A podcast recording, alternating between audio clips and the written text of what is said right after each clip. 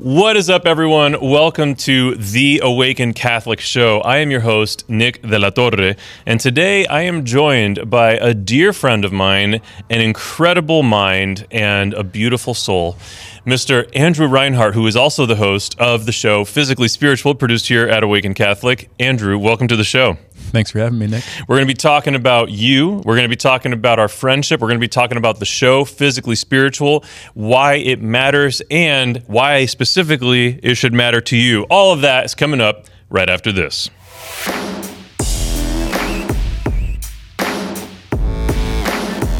Welcome back to the Awaken Catholic Show, everyone. This is not your grandmother's Catholic talk show, unless she's a really, really cool grandmother.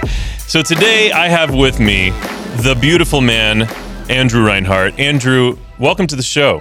Thanks for having me. How are you feeling today? We just got done live streaming for your show where you interviewed me, and now we've flipped roles. I am interviewing you, and this time I'm going to make you cry. How are you feeling about that? I feel scared, really scared. I think you're right to be scared. I could use a good cry though. Yeah, couldn't we all sometimes, right? Uh, so, ladies and gentlemen, we're live streaming this. We haven't live streamed for a while. The live stream we did for Andrew's show a little bit ago is the first live stream we had ever done from our new studio. The previous one was in my basement. Uh, and so it's kind of a nice trial run. Everything went pretty smoothly. We had good connections. Uh, but today, um, this is part of a series of episodes that we're doing uh, about the different shows that are produced here at Awaken Catholic. So the last episode that came out was about the show Elevate Ordinary with hosts John Mark and Teresa Grodi. And today I am overjoyed to be with Andrew, the host of Physically Spiritual. So, Andrew, we first met, we covered some of this ground in the last episode. We first met uh, on the campus of Bowling Green State University. Um, you were the campus minister, the new campus minister at St. Thomas More University Parish. And I think the first time I met you was during some sand volleyball. Do you remember that? No. Yeah, Not at all. that's exactly what happened in the last episode. John Mark was like, "Yeah, I don't remember you." um, it's an interesting dynamic because I was this guy that was coming into the faith, the church, for the first time in, in like a radical and passionate way, and you were just a campus minister trying to love on these young people, and I was one of many. But like in my in that part of my journey, you were like the campus minister, you know? Oh yeah. Uh, so it's no surprise that you don't remember me. um, but What I do remember is I met Alina before you, okay, and I was thoroughly prepared to meet a monster. Because at the time, you were not together, and she frequently would um, play sad songs on the piano, and her and her friends spoke very lowly of you at the time. and I'm sure that everything that was said was probably true. Because, like, honestly, man, I was a mess. I was a mess. And that's why the relationships that I was building and friendships I was finding in that part of my journey have been so pivotal for me. And that's why you were so pivotal for me. Is like, I had to leave a lot of things behind between vices and even even some friendships I had to like really slow down because there was I had to really die to myself. I had to die to everything that was going on and allow a new person, a new creation to come forth that was, um, you know, hopefully what the person that God wanted me to start becoming. Um, and so people like yourself who, you know, do, in your case, it's different than some of the other cases like, you know, Rob Holler and the Grodis even, because they were like friends first for me. You initially were like playing this mentor role.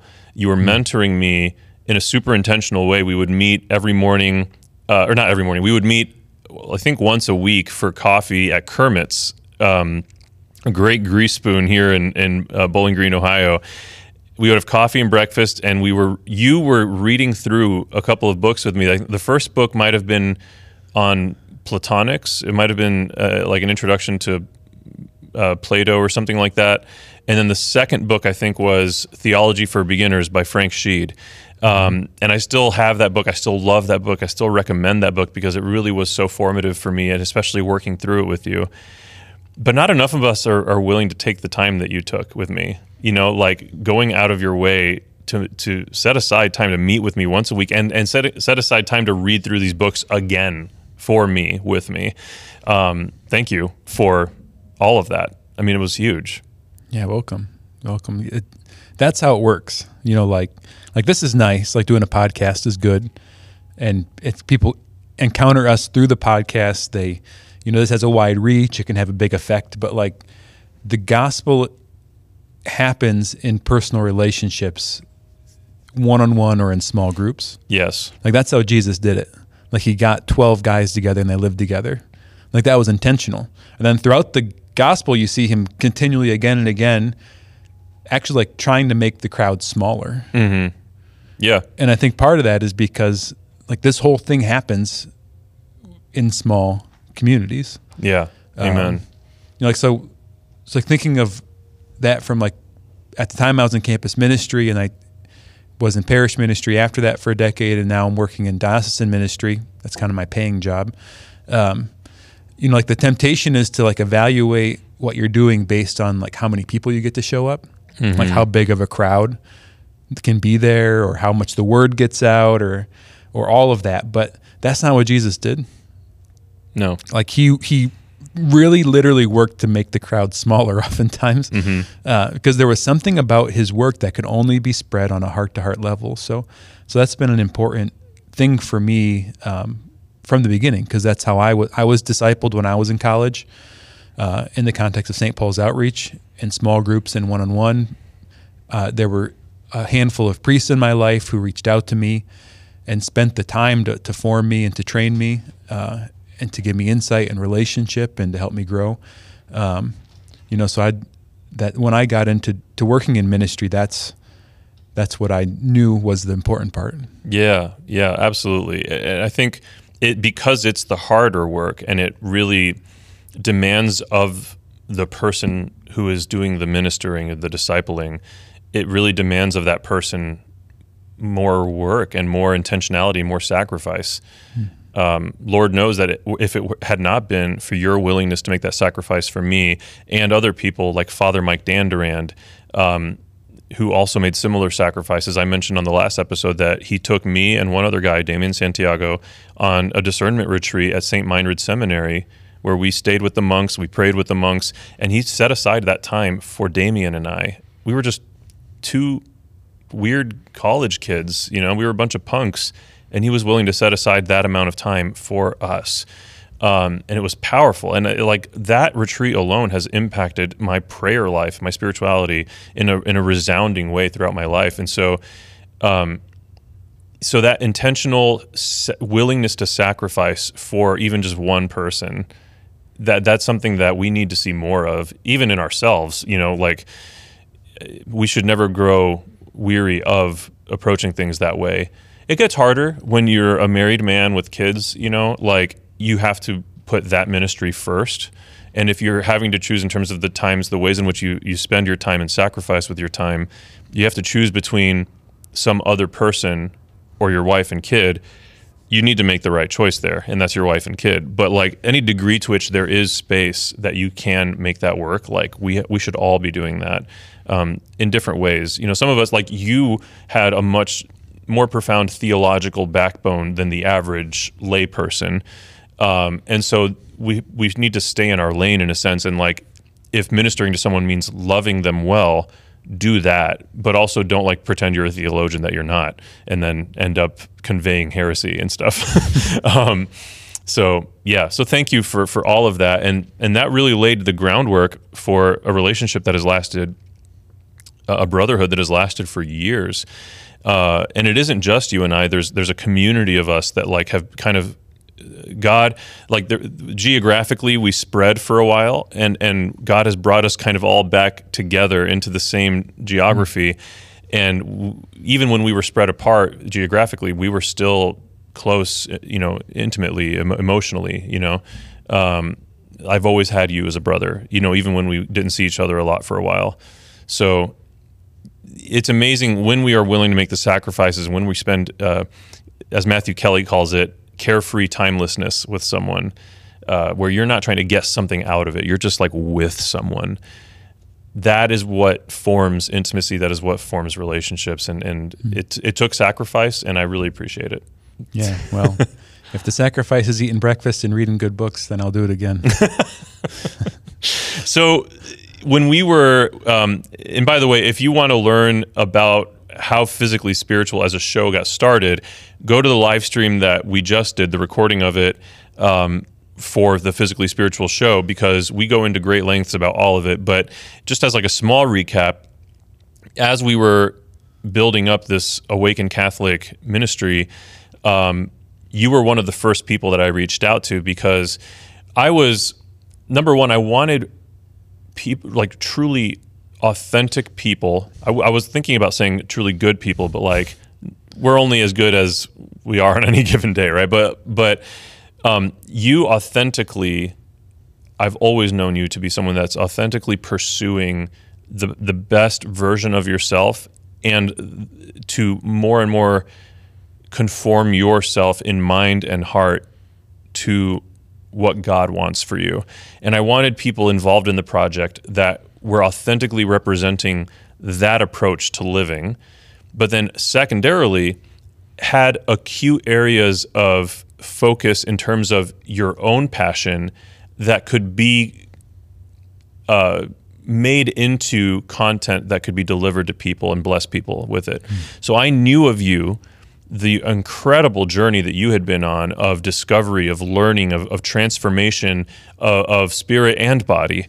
And I knew, like, with the acuity of the, of the type of research that you had been doing and the very unique ways in which you were combining that research with practical implementation and, and a holistic understanding of the person, I knew that that was messaging that would bless so many people. And I know that it has. And so that's why I had approached you. I knew the things that you were studying. I knew the things that you were putting together. And I was like, this this needs to get out in front of people. This can't just be in, in Andrew's little den with a journal, you know? Like, um, what was your reaction when I first approached you about it? Um, my first reaction, um, at first I was not attracted to the idea. I loved podcasts. I'd I'd I'd listened to podcasts for years. Um, I felt like maybe I'd missed the wave. You know, Mhm. like a lot of times when a new thing takes on, it, there's kind of like a growth curve, and then um, so I felt like ah maybe it's not the right time to start a podcast. It's there's a lot of people doing it. I also um, I didn't I didn't want to. Sometimes I, I'm a little harsh on this, but I didn't want to like make more noise online. You know, I didn't want to just be another person talking just to talk. Um, so I'd, I I wasn't drawn to it at first, but I I and my my real work at the time was to try to write a book about um, about everything that I was researching and learning about. Eh, But as I prayed about it and considered it, two things struck me. One, it, you know, there's a lot of books that get published and nobody ever reads them. Mhm. uh, you know, so one approach to publishing today is to actually build the audience before you write the book. Mhm. Um, you know, that's that's kind of like the the Tim Ferriss approach to some extent. Uh, he kind of puts all the content out on his podcast before he publishes it in the book, and um, and then the other thing to consider was just that, um, you know, the the direction of the way that people are consuming content. You know that that this is this is a new platform that's growing, and it, it being listenable, it people can just consume more of it, right? Because you can throw it in your ears while you're mowing the lawn or while you're doing the dishes, while you're driving to work. Um, if you're going to read somebody's book, you got to sit down and read the book, Mhm. you know, and unless they make an audiobook out of it too. But then, uh, so I just I just felt like it would be uh, maybe a way to get the word out. Um, I also sensed a, a kind of a uh, a bit of a pride in myself, a vanity, you know. Like I'd rather be an author than a podcaster. It just Mm. sounds better, you know. Mm. Like it's a much more respectable thing to do for the uh, the old school out there. Um, so part of me, uh, I think, was like holding on to this idea of who I who I wanted to be. So a part of it too was also um, accepting that this could be God's plan. So so as I was praying and thinking about it, I was like, okay, Lord, like maybe this is what maybe this is what you want me to do. Um, and and and so that's why I I came around to the idea. Yeah, I mean, you had been formulating for a while a lot of your own processing of, of and digesting of the information you were learning and, and the ways in which you were implementing it. Um, so, what was it like to take this stuff that was so near and dear and private because it was your journey that was on paper? How what was it like to take all of that and turn it into something that was for everyone? Yeah, yeah. There's a couple things. One, I like to have things really good and tight and clean before sharing it. you know, like I, I want to, I want it to be like the final version before it gets out there. Um, but sharing content this way, this is a very like iterative process. You know, it's like you, you put something out there, you get some feedback, and and a lot of what what we do in publishing is you end up putting it back out as a better version. There's there's almost some more um, a circular kind of approach to what I'm doing now, where I'm revisiting topics, but then taking them deeper and trying to be clearer.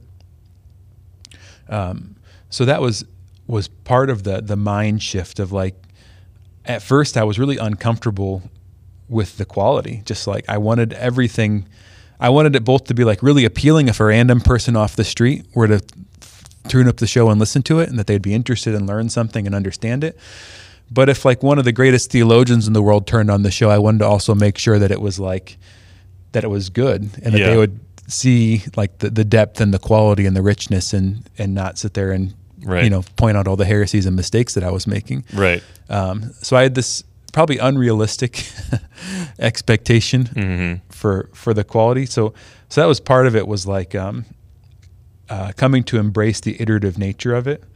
You know that like this is online, this is forever. Mhm. You know, like Nick, if your cause for canonization ever gets opened up, like there's going to be some old dude in Rome someday that's going to be watching this I guarantee you that'll never happen. and scouring it for heresies and other things. It's like it's like this is this is going to make the Vatican's job pretty hard in the future. Maybe they'll outsource some of the canonization process to AI or something at some point. But um, but anyways, like, ChatGPT. yeah, yeah, Should yeah. this person be a saint? Yes or no? yeah. So the, so there was definitely a, sh- a shift in mindset, but also I think part of it um, playing into some of my personal woundedness of perfectionism, vanity, um, and a need to I think be more broken, accept Mm. that, and to, to show that, um, to to have more humanity in the content. Um, so something I tried to do right from the beginning was to encourage people that were listening to give me feedback. Like, you know, if you don't agree, like let me know. yeah. Uh, I remember some some early YouTube comments from uh, from people who weren't Christian and just Oh man. uh, you know, it's like on one hand, there was the I really wanted the feedback. I wanted to be able to sort of iron things out. But then realizing that like people online probably aren't really actually looking for dialogue. there isn't really a pursuit of the truth happening on some of these platforms. It's more of a uh, how do we just like troll and, enroll, or how do we uh, Mhm. our, our it's almost like putting out our propaganda. So there was also, I think, a, a disappointment I had early on that the that the quality of engagement uh, just wasn't wasn't what I would hope what I had hoped for. Um, so, th- so there was a, a regulating of my expectations that happened, and accepting of the reality of myself, and and and really hoping then that okay, Lord, how are you going to use this? Hmm. So so I think there was a shift from like from like I want to publish something that's going to be important to Lord, I give you this and I ask you to do what you want with it. Yeah, that's beautiful. And some of what you talked about there about wanting it to be perfect in terms of the things you said and stuff, th- that's a really interesting dynamic to wrestle with because on the one hand, we are called as as people who in any formal capacity present the gospel, present the truth, or present any information with a Catholic label, there is a, a responsibility that we carry that we have to be good stewards of that role and ensure that we aren't knowingly uh, spreading false information. Yeah. Whether it's like explicitly heresy or just something that isn't quite right, you know. Um, so that is a very real responsibility that any of us in this type of capacity maintain. Um, and frankly, there have been some things, not in any of the shows that are currently running on Awaken Catholic, but in, in some previous productions, there was one episode in particular that when I screened it before it went up, uh, and I don't screen all episodes. At the time, I was, you know, I happened to be a part of that, but whatever. Um, I, I, there were some things said by the guest in that show that I just knew I had to say we can't publish this because Hmm. it would be irresponsible and, and uh, not the right thing to do. So we do have that responsibility, and really anyone has a responsibility to form themselves well enough that they aren't explicitly believing or conveying heresy about certain things, um, whatever it is. Uh, whether that's Catholic social teaching, whether that's you know uh, moral sexual ethics, like whatever it is, like we have a responsibility to live our lives in conformity to what God wants for us because it's ultimately what's best for us, and and that's how we can convey that better. And then on the other hand, there's the scrupulosity and there's the pride where it's so easy to fall into the analysis paralysis that nothing ever happens. And I think that's kind of what you're expressing. You were torn between those two ideas. Is that fair? Yeah, and that's where I was with my writing process. I had I literally have three manuscripts sitting on my computer, and each one was just it was analysis paralysis. It was I wanted it to be relatable, but I also wanted it to be academic, uh, and so the, the the the you know there's a lot of words there, but none of it that I could probably ever use in any productive way. Yeah, yeah, totally. Um, all right. So I think what this calls for, Andrew, is the Kerygma speed round. Are you ready? No, All right. Perfect. Who is Jesus to you? Jesus is my only hope. Um, you know, I've I've scoured the world of knowledge for answers, uh, scientific research, uh, you know, understandings of meditation, nutrition, science, um, and the, the deeper I go, the more I realize that all this stuff, while it's good, there's no hope for the human heart apart from the person of Jesus Christ. Oof. You know, so um, you know, I think so much of of what's out there is people they're scrambling for answers apart from Jesus, right? Whether it be you know the fad of the month, just you know follow one of the popular podcasts, whether it's the uh, you know psychedelics or it's uh, the the legalization of of various drugs or it's some new um, new social movement or some new technology, um, and and and there's all these different ways that we're looking for the the basic fundamental answers to the human condition. And I want to say that that everything that's true, good, and beautiful is included in what Christ has to offer. But without Christ, everything that's true, good, and beautiful falls short. Wow. Yeah. Yeah, it's almost like just as a, a crude metaphor, uh, it'd be like if I gave you a gift, let's, for the metaphor, we'll say it's a PlayStation 5. Okay. I gift you a PlayStation 5. There's two approaches to that. One, I have the PlayStation 5 in my hands and I'm ready to give it to you you like yank it out of my hands and you disregard the fact that it's coming from me hmm. and you just play the PlayStation and indulge in it and whatever. In contrast, I'm going to hand you this PlayStation 5. It's in my hands and you see that I am giving this to you. And the very fact that it is being given to you from me, that I cared enough to give it to you, that I spent whatever money was required to give it to you, whatever it took, and I did it with a heart and a passion for you, a desire to bless you with it. And you look into my eyes as I'm handing this to you, and you see all of that. Suddenly, that gift, that PlayStation 5, has so much more worth, hmm. has so much more dignity. Sure, it can be fun whether you yank it out of my hands and ignore me or really see what I'm doing and giving that to you. It can be fun both ways, but the latter is far more interesting, is far more beautiful, um, and represents the, the gift then represents something about our relationship too. Um, and, and I think that's kind of just a crude example of like how to see the difference between the good, true, and beautiful things with and without Christ at the center of it. Yep. And the person that receives the gift without reference to the giver is an infant. Like that's how babies receive gifts. Wow. Yeah. Is you give it to them and they take it and play with it. Right.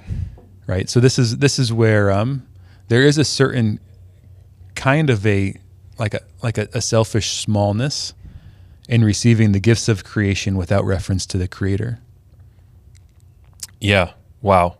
I, I see that. And that's and that is essentially that harkens back all the way to the Garden of Eden. Uh, you know, where uh, the whole principle was like you can be your own source of blessing, your own gift. Like you don't need an external God to be over you or whatever. And and we've just fundamentally wrestled with the same thing for all of existence. That's right. Yeah. Okay, that was a great first question of the Kerygma speed round, Andrew. the second question What's an elevator pitch for a life with Jesus? An elevator pitch with a life for Jesus. No, for a life with Jesus. For a life with Jesus. Got it. The better question is what's an elevator pitch? You can choose the height of the building and the speed of the motor of the elevator, but it's basically you're with someone in an elevator. You have whatever time it takes to for the elevator ride. Okay, so my motto is start slow and taper off. Um, so the, the the elevator pitch for the life with Jesus is is this: Jesus Christ is the Word made flesh. This means that that everything that was present, everything of God that created the universe is in the person of Jesus Christ. So all of the hopes of the human heart are contained in that person. Mm. And a, and a, a life without Jesus is ultimately a life that that that isn't completely fulfilled. You know, we, we have a lot of people in the world today that want to sort of like maximize their experience. And they take that to be like, well, I need to go to like every country ever and, you know, have all these, go to these concerts and sort of collect experiences. Um, but all of that falls short of, of encountering Him who made it all, Mm. right? Has given us life. And not only that, but now has redeemed us. So, so part of the, the problem is that we don't understand how much we need Jesus because we don't recognize how bad it is without him. Yes. And in this kind of post Christian world we live in, it's still kind of obscure to us, right? Because the in a lot of ways our society is sort of crumbling around us, but it's still good enough that we can live with the mistaken notion that all the all this goodness that's around us isn't as a result of Christianity, Mm-hmm. right? Give it a, a, another hundred years or two as totalitarianism rises around the world, and people are going to realize maybe we shouldn't have ditched the gospel. Mm-hmm. but but all of the hopes of the human heart are contained in the person of Jesus Christ. Wow, that's so so beautiful. Okay, final question. Elevator pitch for life specifically as a Catholic. The Kerygma slow round, specifically life as a Catholic. Look, look, when Jesus came, he came and he built a community. He came and he built a community. He, he formed a group of people that he lived life with. And one of the greatest mistakes in our contemporary mindset is what the fancy philosophical term is solipsism. Solipsism. solipsism. And solipsism is is ultimately like an isolation of of your individual ego, your your your personality, that you're not really in touch with the world around you. And so in so many ways we are encouraged to be isolated. You can think of the the image of um of like the Marlboro man or this like this solitary figure who who provides for all of their own needs.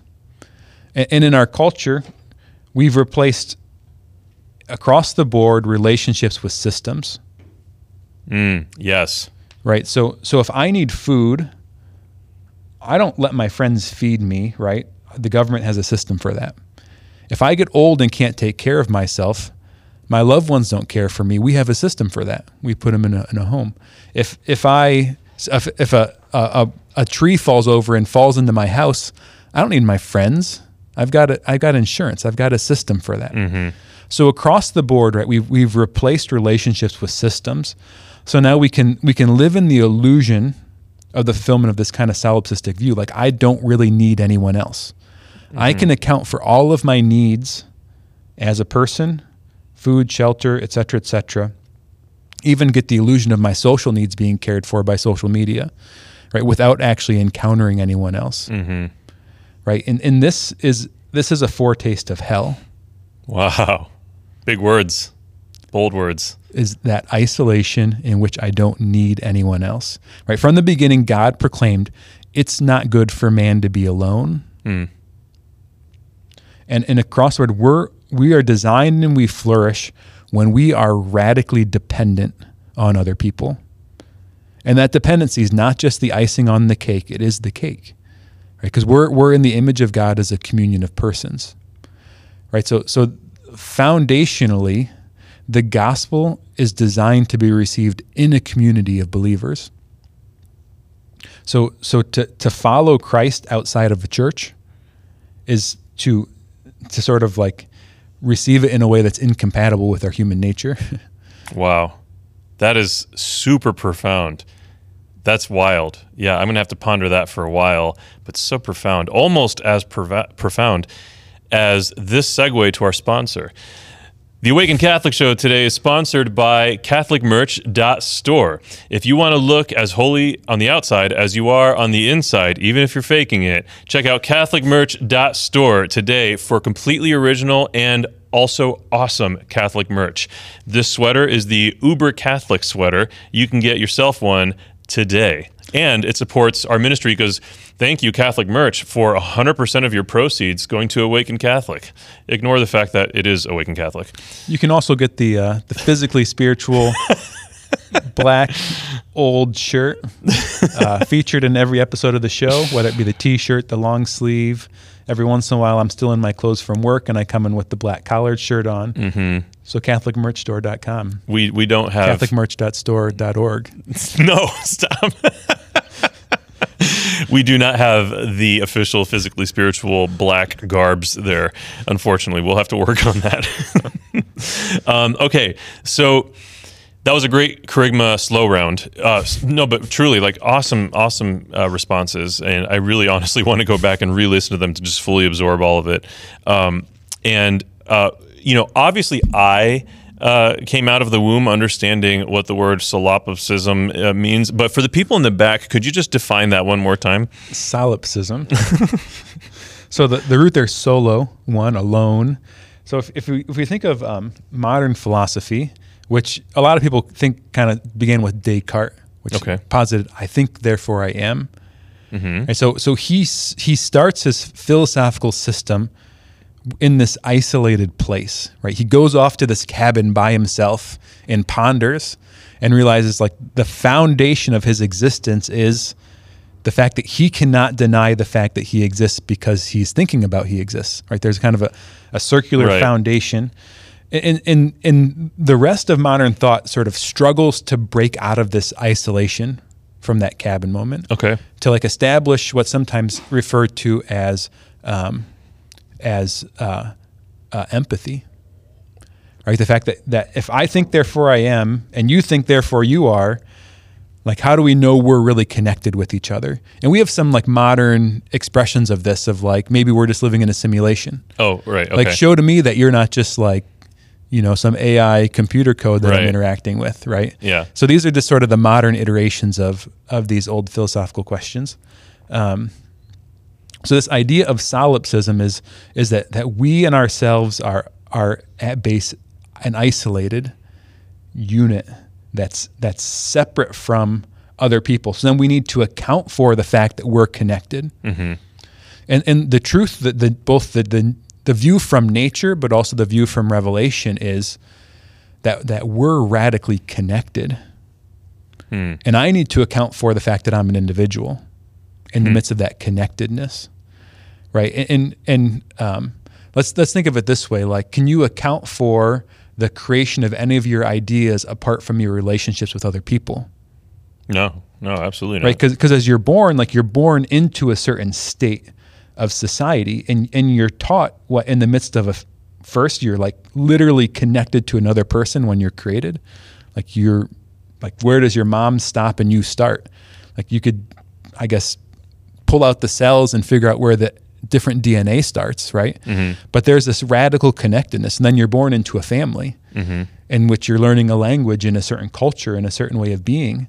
Um, and and then like there's there's a real way that we're we're connected even beyond ways that we can understand right? So my my nervous system is always reacting to your nervous system.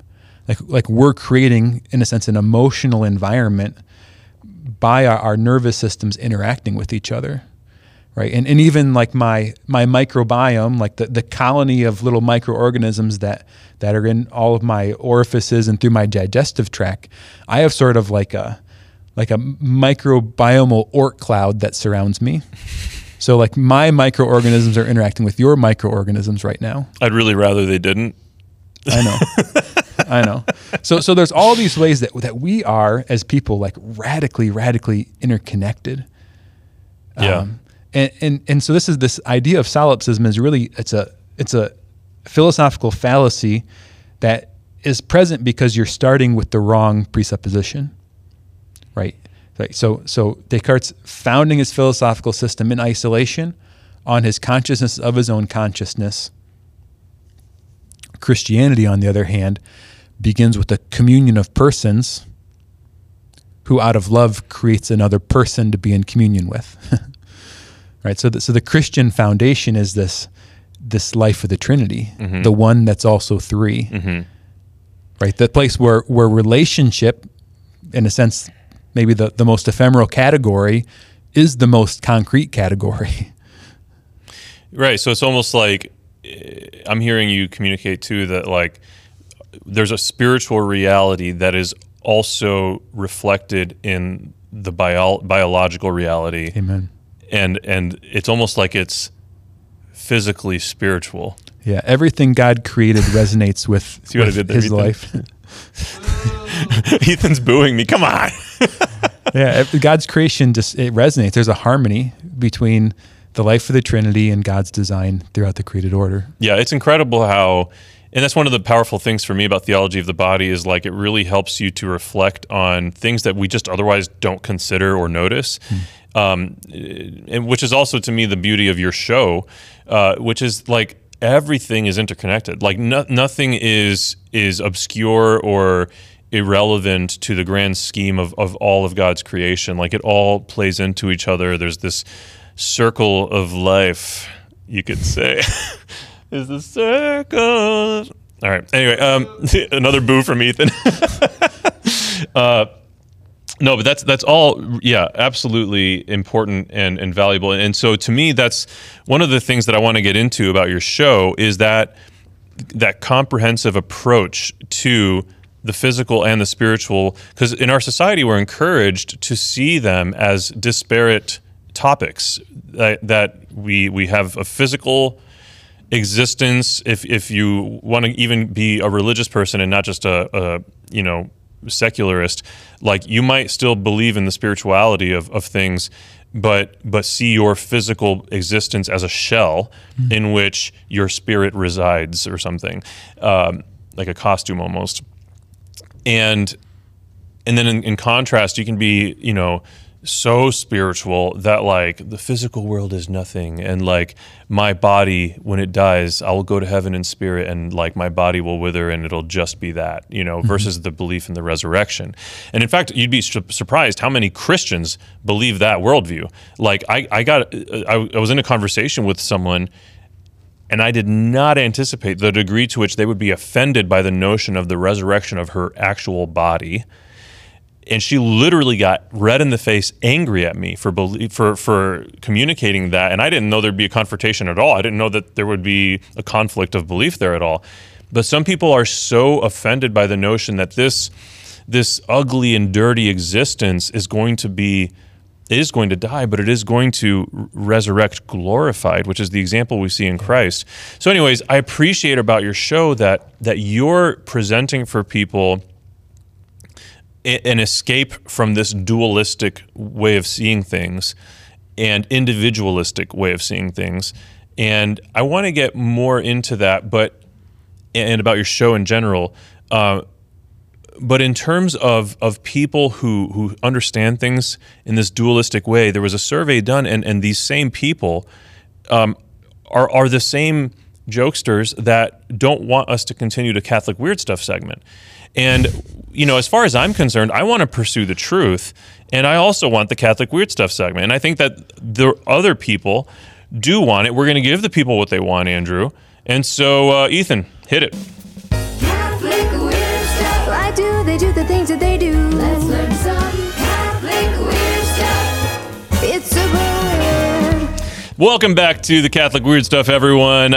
Today, Andrew brought to the table the topic of bilocation. If you've never heard of bilocation, it's the idea that, or it's the the what it is, is to be physically in two places at the same time. Am I defining this correctly? I'll clean it up for you. Clean it up for me, I Andrew. thought solipsism might qualify as the Catholic weird stuff, but we'll go with bilocation too. yeah, so there's been this phenomenon noted at various, especially saints throughout the history of the church, where it's essentially known that they're in one location, right? They're like in their bedroom in the convent or whatever, but then it's recorded that they are also then somewhere else at the same time. Most famously is probably Padre Pio, St. Right. Pio of Pietrelcina, who uh, was known to do this. So at times he was known to appear beside airplanes during the Second World War, redirecting where the bombs were going to fall. At times he, he appeared to people and, and prayed with them on their deathbed, but they knew he was back in the friary in his cell. Mm-hmm. So what's what's curious about this kind of bilocation is the person isn't actually two places at once. Ooh, okay. So we believe, in in a, in a sense that that where their you might say their physical body is, although you know whether or not where they're appearing, there's also a physical manifestation or not, could be up for debate. So where their physical body is, their consciousness is no longer sort of present there. Mm-hmm. But then where they're appearing, they're conscious in that other place. So they're not this it's not one person acting simultaneously in two different Okay. That places. actually helps a lot because I've never understood that part. That makes more sense. so their their body is physically somewhere and then their person is acting somewhere else. And then whether or not that miraculous event is accompanied either with simply the illusion of their form or their form is actually um, actually sort of constructing a physical presence in that other place is I, I think that's maybe a little too much for the Catholic Weird Stuff segment. Um, but that's bilocation. Okay, now explain to me why this is not Catholic astral projection. Catholic astral projection. Yes. So the the it's a, it's a work of grace, Right. right? It's a it's a miracle. So so this is I think what would contrast many Catholic phenomenon from many New Age phenomena is that in general the New Age movement mistakes the action of the divine for the action of the human Yes. right? So something like manifesting, for example, right? I, I just think about something hard enough and then it happens. Mm-hmm. What I'm doing is I'm, I'm the that's the that attribute is providence, right? So I'm I'm taking what's proper to the divine of providence and I'm assigning it to the action of the human, hmm. right? So I'm I'm assuming that my consciousness also has this kind of providence-like influence on the world around me. Interesting. Right, so this kind of astral projection would be similar. That I'm sort of, by my will, by my human nature, able to to sort of push my my form out past my physical bounds, and and that's not something we believe is possible. Right, so so this kind of bilocation, it's a, a miraculous work of grace, meaning it it it happens as a result of of God doing it, right, and, and you're being used by Him as an instrument mm-hmm. in that moment. So if the end result is not dissimilar, but the the the bigger divergence is how it's happening. correct. Okay, so that makes a lot of sense, and that's really helpful because I, again, what you shared about the difference of not physically being in two places and not operating separately in two places, that clears a lot of this question up for me. And then as soon as you explained that part of it, it sounded an awful lot like astral projection. And then to me, this gets into this issue of like, like what you were bringing up with the New Age movement, um, and what we were talking about earlier with the Garden of Eden. Like, there is just this incessant thing where we we w- want to take what because anything is possible in God. And and and you know the like that's why we see the saints perform incredible miracles. That's why Christ did things that defied the laws of physics. Like literally anything is possible in God, but it's like this obsession with taking upon ourselves the authority over nature, taking upon ourselves godhood with a capital G versus the the good lowercase g godhood that Christ refers to that we are all called to and that we kind of are um, as saints. And so that's very interesting. Yeah. Um, the other thing to consider is uh, one of one of the other kind of errors of the New Age movement is just the the, the presupposition that everything is neutral. Right. So the world and, and all spiritual things are sort of neutral, and what makes it good or bad is how useful it is to me or the meaning that I assign to it. Right. So so I'm I the actor in the world am giving things value by my interaction with them, versus the classic Christian view, which is everything that God created is good, and then when we use it separate from God's plan, it is bad. Right. When we get outside of the, the God's design for things. Um, so the, the question is well if this phenomenon of astral projection actually happens and i don't have a reason to doubt that it does if it's not as a result of the good mediating it then what's happening right and so so Yeah. when we're when we're making reference to a spiritual power but also not inviting God into our life. Mm-hmm. That's a very spiritually dangerous place to be. and th- and I've said this before on the show uh, and at events. Like this is why the New Age movement fundamentally is Satanism. It is it is the the worship of the self as God, and uh, slapping that label on yourself and taking that label away from God. Uh, it, it's the pursuit of power and and you know your desires uh, at whatever expense, essentially. Um, so yeah, wow, okay. That was the Catholic Weird Stuff segment. Bilocation. There you go. Catholic astral projection. Just kidding. It's not. But um, all right. So let's let's go back to the topic of physically spiritual. So we were talking about um, how we see the Trinity in all of creation. One of the things that Alina and I were talking about recently was um, we were pondering how it's interesting that in in the Catholic theological context, we understand that this notion of when we go to heaven, what what what's kind of also really happening there is we are uh, entering into a, a complete union with God that we experience here incompletely as as a foreshadowing uh, in, for example, receiving the Eucharist or you know entering into covenant in our baptism and whatever. Like in the conference of grace and the sacraments, those are all occasions of communion with God in different ways. But in heaven, like we don't need something that gives us a taste of something like it our existence is communion with god in heaven it's interesting how that resembles and it's funny that we have been talking about the new age movement how in the new age movement so much of their uh, way of seeing death is that we are all energy and our energy when we die gets absorbed into the universal energy. And and so it's interesting because it's like they're almost scratching at the surface of something that is partially almost a truth with the mistake that they in being absorbed into that universal energy they lose their individuality as well. Mm-hmm. And so that would be an example of where it's like they're almost there but it's not it's not right.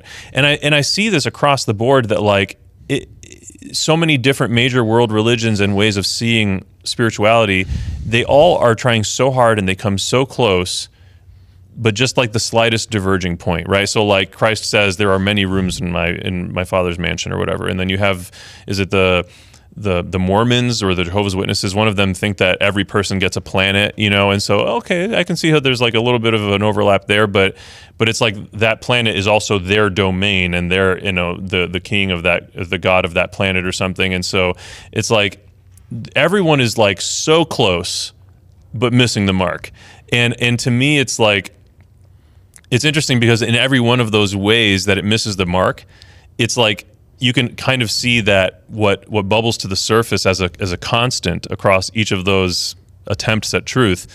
Um, what bubbles to the surface there is pride, and that it's about me.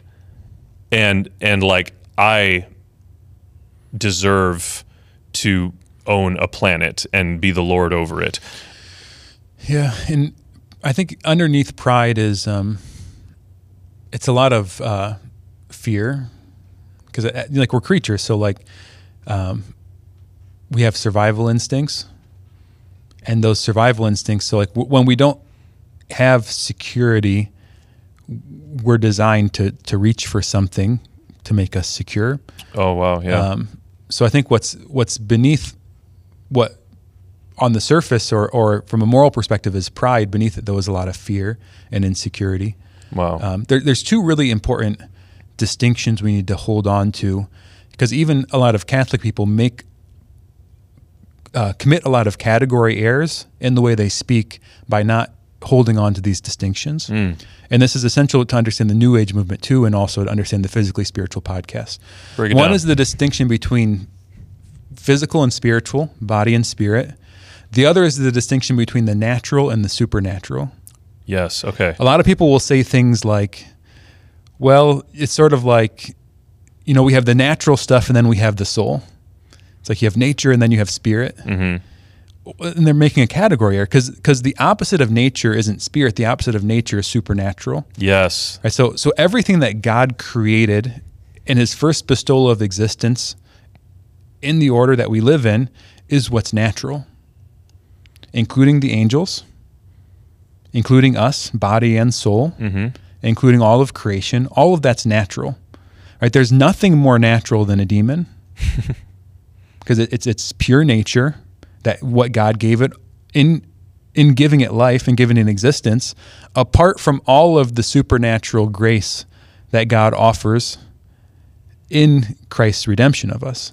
Right? So so the the, the, the demon is a pure nature, mm-hmm. not supernatural Right. phenomenon. Same with an angel. Same with whatever. Well, an angel though is living in God the, with the divine life. right. Yeah. Right. So so the angel is enjoying the super is very more supernatural than we are. To Sure, extent. but but its essence is natural. It's just Correct, participating correct, correct, in the yeah. Right. yeah, yeah. So so then we have the, the what's supernatural is well God's various ways that He intervenes in that natural order, whether it be through we see His great works throughout the, the Scripture in the Old Testament. We see it happening now in an ordinary way in what Christ works through His passion, death, and resurrection, and through the the continued relationship of grace between the angels and God.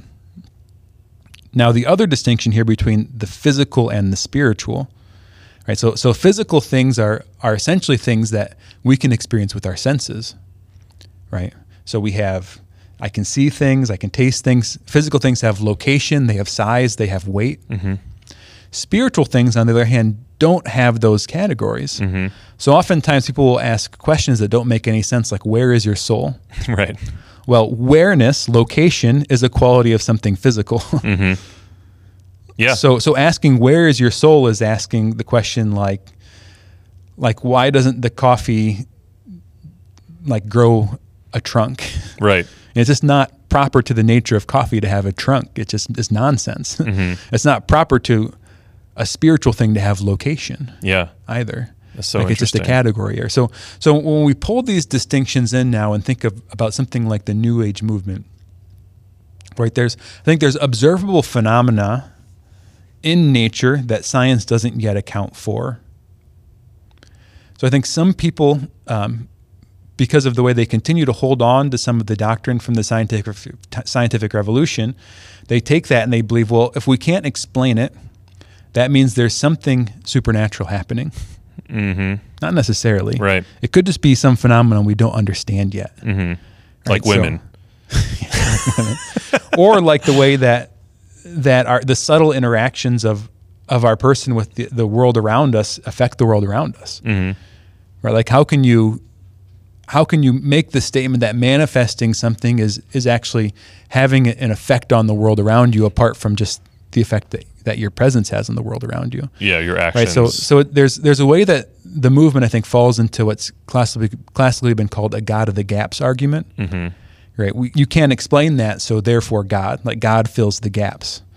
So I th- think the New Age movement uh, has has a similar thing that they do, where they say, "Well, we can't explain this, so therefore astral projection, therefore manifesting, therefore you know insert whatever whatever thing um, you you might into that. So so foundationally, um, what the physically spiritual podcast is, in a lot of ways, I try to think about the world, both what's offered to us by God's gift of grace and revelation and in the church's theology and in the sacraments and, uh, and, and, and the whole wealth of, of what the church gives us in, in the deposit of the faith. But then I also try to pull in everything we understand of the natural world in God's providence by the scientific revolution, mm. right? By the explorations of science, of medicine, of psychology, so on and so forth. And we try to keep all the categories clear, mm-hmm. right? What's natural, what's supernatural, what's physical, what's spiritual. And we simply ask the question if this is true, what does it mean for my life?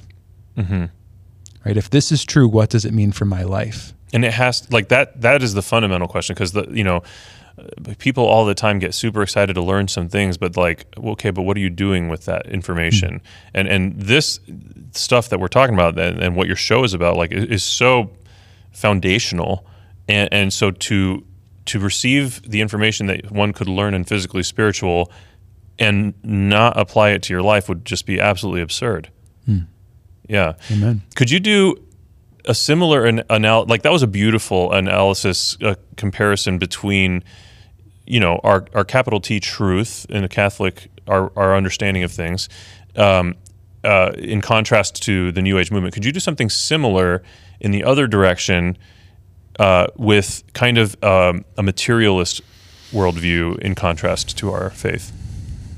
Yeah, the, the materialist would simply be stating that that everything can be explained by what's physically present. So essentially making the claim that anything that we don't understand yet, it's simply because we haven't done enough science yet, or we don't have the right instruments to measure it or Yeah. to observe it, Yeah. so on and so forth. Um, so there's there's a presumption that you you kind of you kind of dig down, and you don't find anything other than more stuff. And and what's difficult is, to some extent, they're right. Okay. Meaning, it's not like you're gonna like dig deep enough down into the way that matter is constructed and eventually find a soul. you know, like eventually you're gonna find something you can't measure or can't weigh or can't observe. Mm-hmm. No, you're gonna continue to dig down and you'll find smaller and smaller and smaller particles or different physical phenomena that can be explained eventually by science Right. because we're not claiming that spirit is something physical that's taking up space, right? It's literally by definition not physical. Right. So so the the the spiritual and the physical coexist in the same you, you know it's hard to talk about because you want to say like space, Right. but really they they they co-inhabit the same existence uh, simultaneously without competing with one another, and actually they're they're interdependent in a way where they simultaneously uh, explain and account for one another, uh, and the one can't be without the other. And that's what you call death. the separation of the the soul from the body. But even beyond that, really what death is is, is the breakdown of of of your identity into smaller identities. Whoa. Break Right. that down. Right? So so like an organic substance, it's it's an it's an accumulation of um, it's an accumulation of of parts that has a that has an identity that makes it a one right? So it's really a, a many that's that's a one that has life. So like, at what point if you start lobbing pieces of me off, am I no longer me? Right. Okay. Right? If you cut off my hand, well, there's me, and then there's my what used to be my hand, and now what's what's the um, what's the principle of unity for that hand?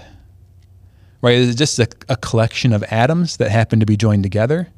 Because at some point it starts to what? It starts to break down. Mm-hmm. It starts to decay, and then you just have a pile of goo, you. and then you just have some bones, and eventually you just have its constituent mineral and, and element parts that Right. Stardust. that are whatever, right? So so what so what is the the principle of unity in an, in an inorganic substance, right? And you just keep digging down further and further and further and further. You know, if they could cut my head off and keep me alive by some device or some machine, I'm making a reference to that hideous strength, C.S. Lewis's great uh, science fiction work.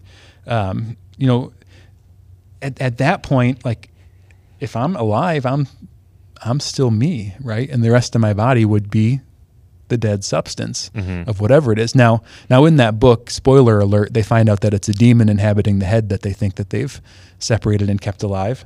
Uh, and I feel like I've gotten too far away from the question answered at this point. It's all good. but um, but yeah, this uh, for for the materialist, uh, ultimately the, the mistake is to assume that because you can't measure it, it doesn't exist, hmm right? Um, and we, we can't fight this with the argument that what we don't understand yet is, is what where God kind of fills in the gap or our spirit fills in the gap, Right. That's silly. right? Because we, we believe that the physical and the spiritual are, are simultaneous and, and, and interdependent in a way that the each one is is sort of on its own um, in its own categories, sort of explanatory. But on the other hand, in its metaphysical categories, isn't explaining. Right. So this is a big question for science: is like when does something die? Is is death when it's brain dead? Is death when it the heart stops? Is is death when you know it's kind of like you know it when you see it, kind of like the Supreme Court's definition of pornography. Um, you know, it's like like how do we assign meaning to that? And, and our classic definition is well when the soul separates from the body. Well, how do you measure that? Mm-hmm. You can't measure that, Yeah. but you can know it. Right? You can know it. Mm-hmm. If you've ever interacted with a corpse, you know it's not a person. Daily basis. If you interact with a person, you know it's a person. So so so this is our human capacity of reason. And so this I think is ultimately where where classic philosophy demonstrates the immaterial reality is you, you demonstrate it through a process of of deduction based on the the human faculty of reason. And this is uh, like in, in Aristotle's De Anima, his, his study of the soul, ultimately where he, he makes an argument for the, the immortality of the soul, uh, is based on this faculty of, of, of reason. Um, and anyway, we're probably getting a little too. No, too but I mean, it's super. That was excellent. So, it, it, yeah, it's essentially if something is true, it has to be observable, observably true. That's essentially kind of so anything that is not observable cannot be true. Mm-hmm. So that that's so interesting, and, and it's so small minded as far as I can tell as well. Like ultimately, it, it's so um, Well, people are grasping at survival without God, right. you know, so uh, I think it's important not to assign like um, like character judgments. You know, if it, it's existence is no joke. No, it's tough. You know, like look at history. Like Yeah.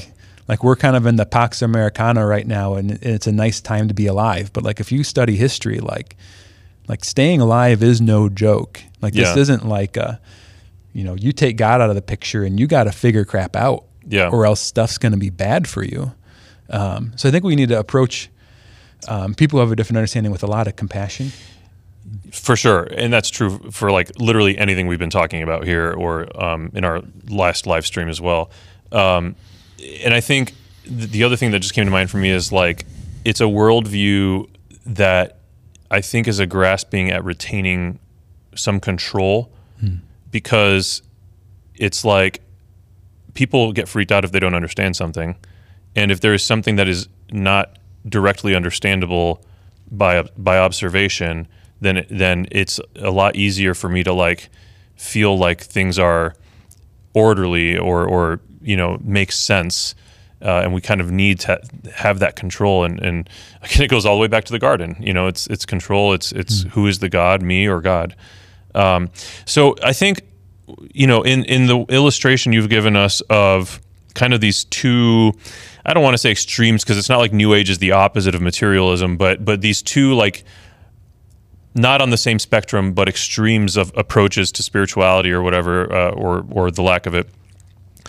Um, with that all laid out I think that it can be then you know concluded like the the full integration of both truths like the spiritual and the physical like all like we have to see things for what they really are. And that is the only way that we're really going to be able to become the fullest version of ourselves the most complete the most healed um, and, and i think that that is the real value in what you're talking about because you talk about nutrition a cajillion people are talking about nu- nutrition online, on social media, podcasts, whatever. But what you're doing is you're saying, here is how nutrition plays a role in your spiritual life, in in your in in your physical well being at a, such a more at such a deeper and more granular level than just like you know here is your your car the py- food pyramid and whatever like no no no uh, and I think that whether it's nutrition or, or physical exercise or meditation or prayer or or whatever, like you are approaching these topics in this broader question of the entire person, physical and spiritual.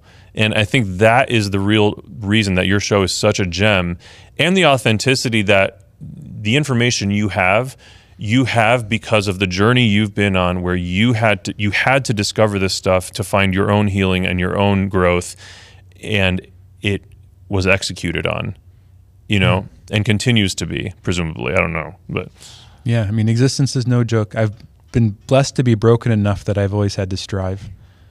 Um, the uh, it's it's really hard for virtuous people to find God sometimes because Mm. Uh, sometimes they don't feel the need the need for it. So I like to say that I've been blessed to be broken. that's beautiful Um, one thing that's in, I like to, to say too is that that healing isn't an, isn't an end in and of itself. ooh Like the destination is connection. yes Right? The destination is connection, and healing is a means to an end. That is connection with God and with other people, because we're so foundationally more one than we are separate. Um, and and so that's that's one caveat that I like to make. A lot of uh, a lot of the journey is understanding the where the knowledge is coming from. Right? You, you mentioned earlier, like big T truth. hmm And the reason why, like, scientific knowledge is different than theological knowledge is because of the, the, the difference of how it's discovered. Right? What we learn from Revelation, our doctrines, our moral teachings in our church, are we call them big T truths because those are are revealed to us by God. Right? So so it's not something that's limited for our percep- by our perception or our capacity to measure or to discover something. So, so this is why doctrines and dogmas don't change or don't evolve. And there's been theologians that have had uh, had issues because they've they've over applied categories that have been discovered through science to theological knowledge in a way that then distorts the nature of revelation. Um, so our, our theological knowledge doesn't evolve. What it does is, is our ability to apply it needs to be continually renewed because the world around us is changing. And then our understanding of it will grow ever deeper. Mm-hmm. But it, it grows in the way that an organic substance grows. Right? So I was me when I was in my mother's womb, and I was me when I was a baby, and I was me when I was a child, and I'm now me when I'm an adult. And I'll still be me when I'm old and decrepit and, and, mm-hmm. and all of that. Right? So I'm growing and, and changing, but my identity is always the same. Right? I'm still me. hmm In the same way, a, a theological doctrine or teaching might might grow and develop. It might need to be applied different based on the circumstances it's in, but it, it's always still the same. hmm Right. So this is where um, you you might track out a teaching like the Immaculate Conception of Mary. Right, and you can find signs of that all the way back from the early church of people who might have even personally known Mary and, and are writing about Mary in, in the early church. And then you see how it's developed over time, and then it's clearly defined by the church at a certain point in history. And that's that is a development in, of our doctrine, but it's this kind of organic growth of what's happened. On the other hand, scientific knowledge is always it's always iterative, and it's always um, it's always uh, what's the right word? It's always growing and developing and, and changing in a different sort of way. Um, it's always provisional, I think is the right term. yeah that's it yeah It's always provisional. So this is where it's confusing in like people in, in our contemporary society will say things like follow the science or or will science like like that's anti-scientific. or i am the science Yeah, so all these things are like they're they're really big category errors. Like those are those are the, the sorts of of labels that we would ascribe to theological knowledge, mm-hmm. to God's revelation. Like the, the second you feel like you've discovered and exhausted something through scientific inquiry is the moment that you can be sure that you're wrong. Because because our, our capacity to observe and measure and understand is going to continue to grow mm-hmm. on and on, right? So the, the classic example of this is like the Newtonian physics being, in a way, superseded by Einstein's theories. Now, a lot about Newton's theories still continue to explain reality. Like a lot of the equations still work, but but there's a, a whole new thing that that that Einstein presents to the world, an understanding of reality that explains it in a deeper and more convincing way. Hmm. And we can be convinced that there will be a theory at some point in the future that that supersedes Einstein's theories I'm sure. And and hopefully sooner than later because a lot of our system depends on on a growth of the, the foundational understanding of the world. Um, so so this this kind of understanding of science we need to hold our science with humility right? We, we hold our theological statements with with our, an assurance of faith of god's revelation of of and, and that but that assurance is based upon god. It's not based upon us the strength of our mind our ability to understand. No it's it's based on our understanding of god and his revelation where we always need to hold our scientific knowledge with humility. And this is the problem with publishing anything based on science is because by the time the book gets out it'll probably be wrong. Right.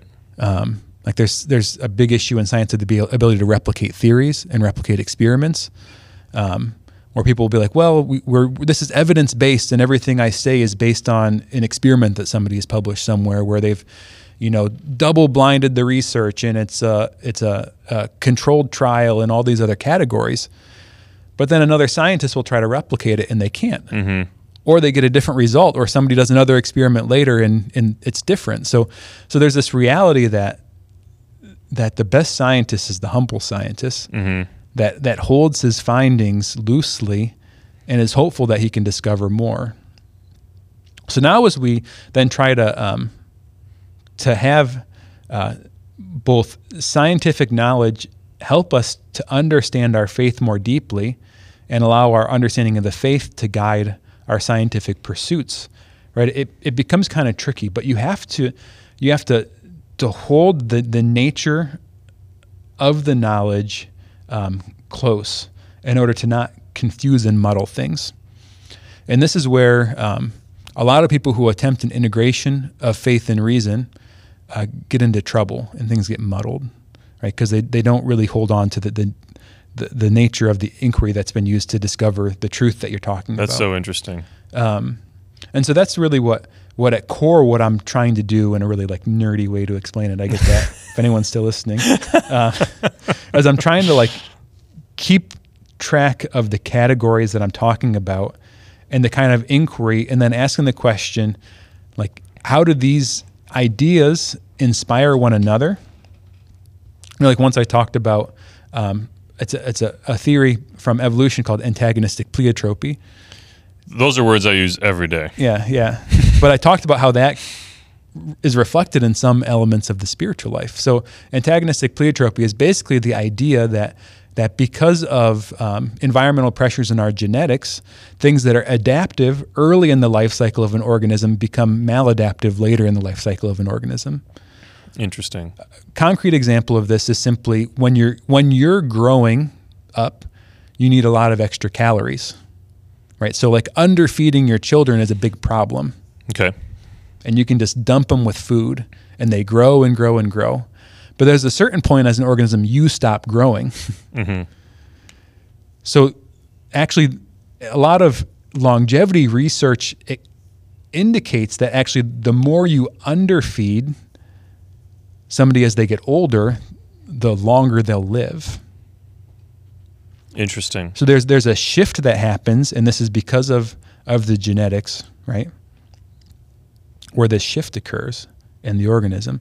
Now it's not a universal rule because like underfeeding protein is a, a really bad thing for older people because they're losing muscle and bone, and their ability to process protein has has declined a lot as they've gotten older, right? So there there has to be some wisdom that applied around this. Um, now we, we take that idea and we look at a, a phenomenon like the spiritual life, right?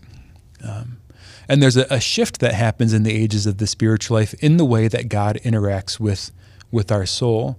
And one of those shifts is the shift between meditation and contemplation. What meditation is, in, essence, is you're, you're understanding God by analogy, by understanding what God has revealed to us. So you're taking something from nature or from revelation, like a scripture, and you're thinking about it. You're actively imagining it, considering it, pondering it, and then you're entering into a deeper relationship with God through this kind of inquiry with your mind. But there's a limit to that because every image we can conceive of for God, every way we can conceptualize and every thought we have it'll all fall short. Fall short. Yeah. So there's a shift that happens between the purgative and illuminative way, where prayer shifts from meditative prayer, which is discursive, to contemplative prayer, which is infused. And when like John of the Cross talks about this, he talks about it being a dark night. Mm-hmm. Well, why is it dark? It, it's it's a relational moment with God. God is still present, but there's no categories, right? There's no image. Hmm. So you're so God is there, whole, in a sense. Your will is held by God, Yeah.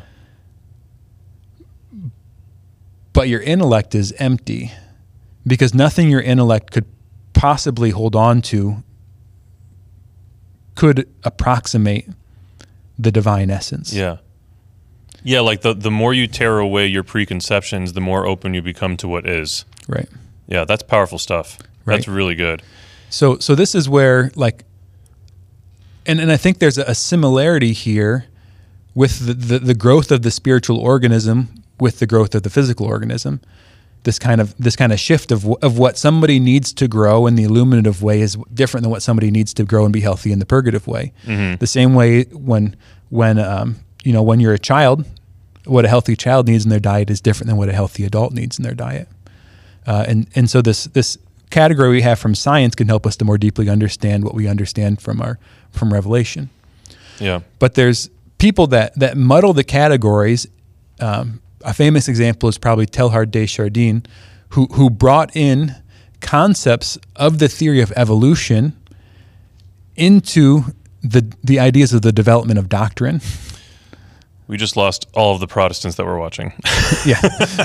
so so anyways, it's basically making the claim that that that our doctrines and theological understandings change in a way similar to the way evolution occurs.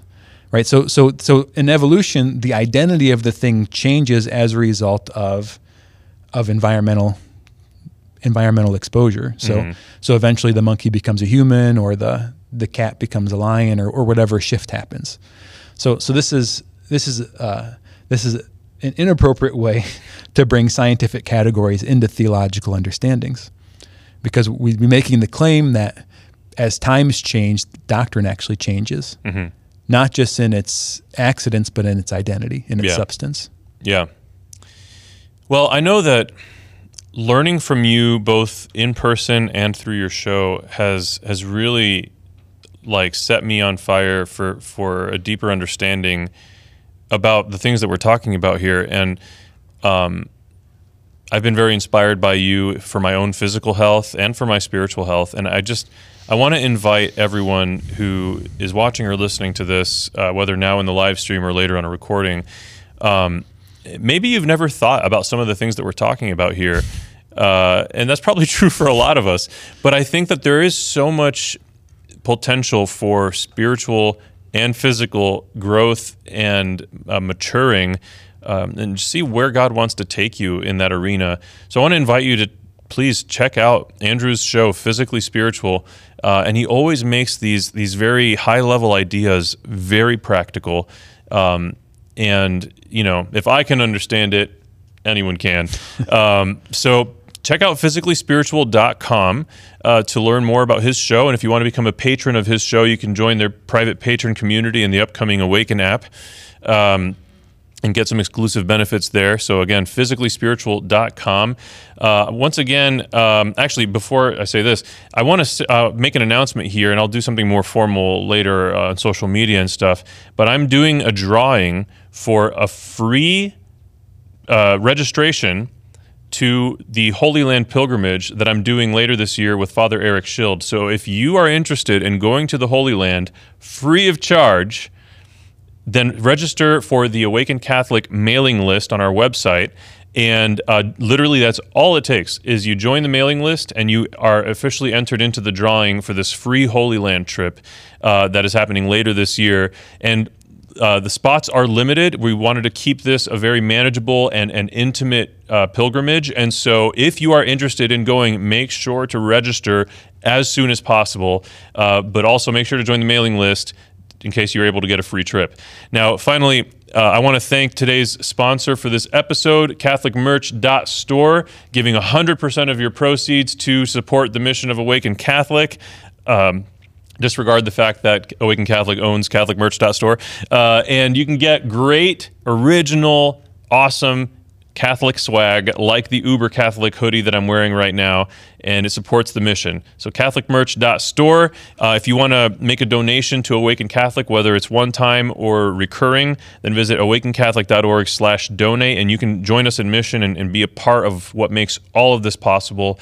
Uh, Andrew, I really appreciate you. I appreciate you in my life as a as a mentor, as a brother, and uh, for being on this show, man. Thanks, man. Thanks for having me. Absolutely. All right, everyone, before you go, I just need you to know that Jesus loves you. Peace.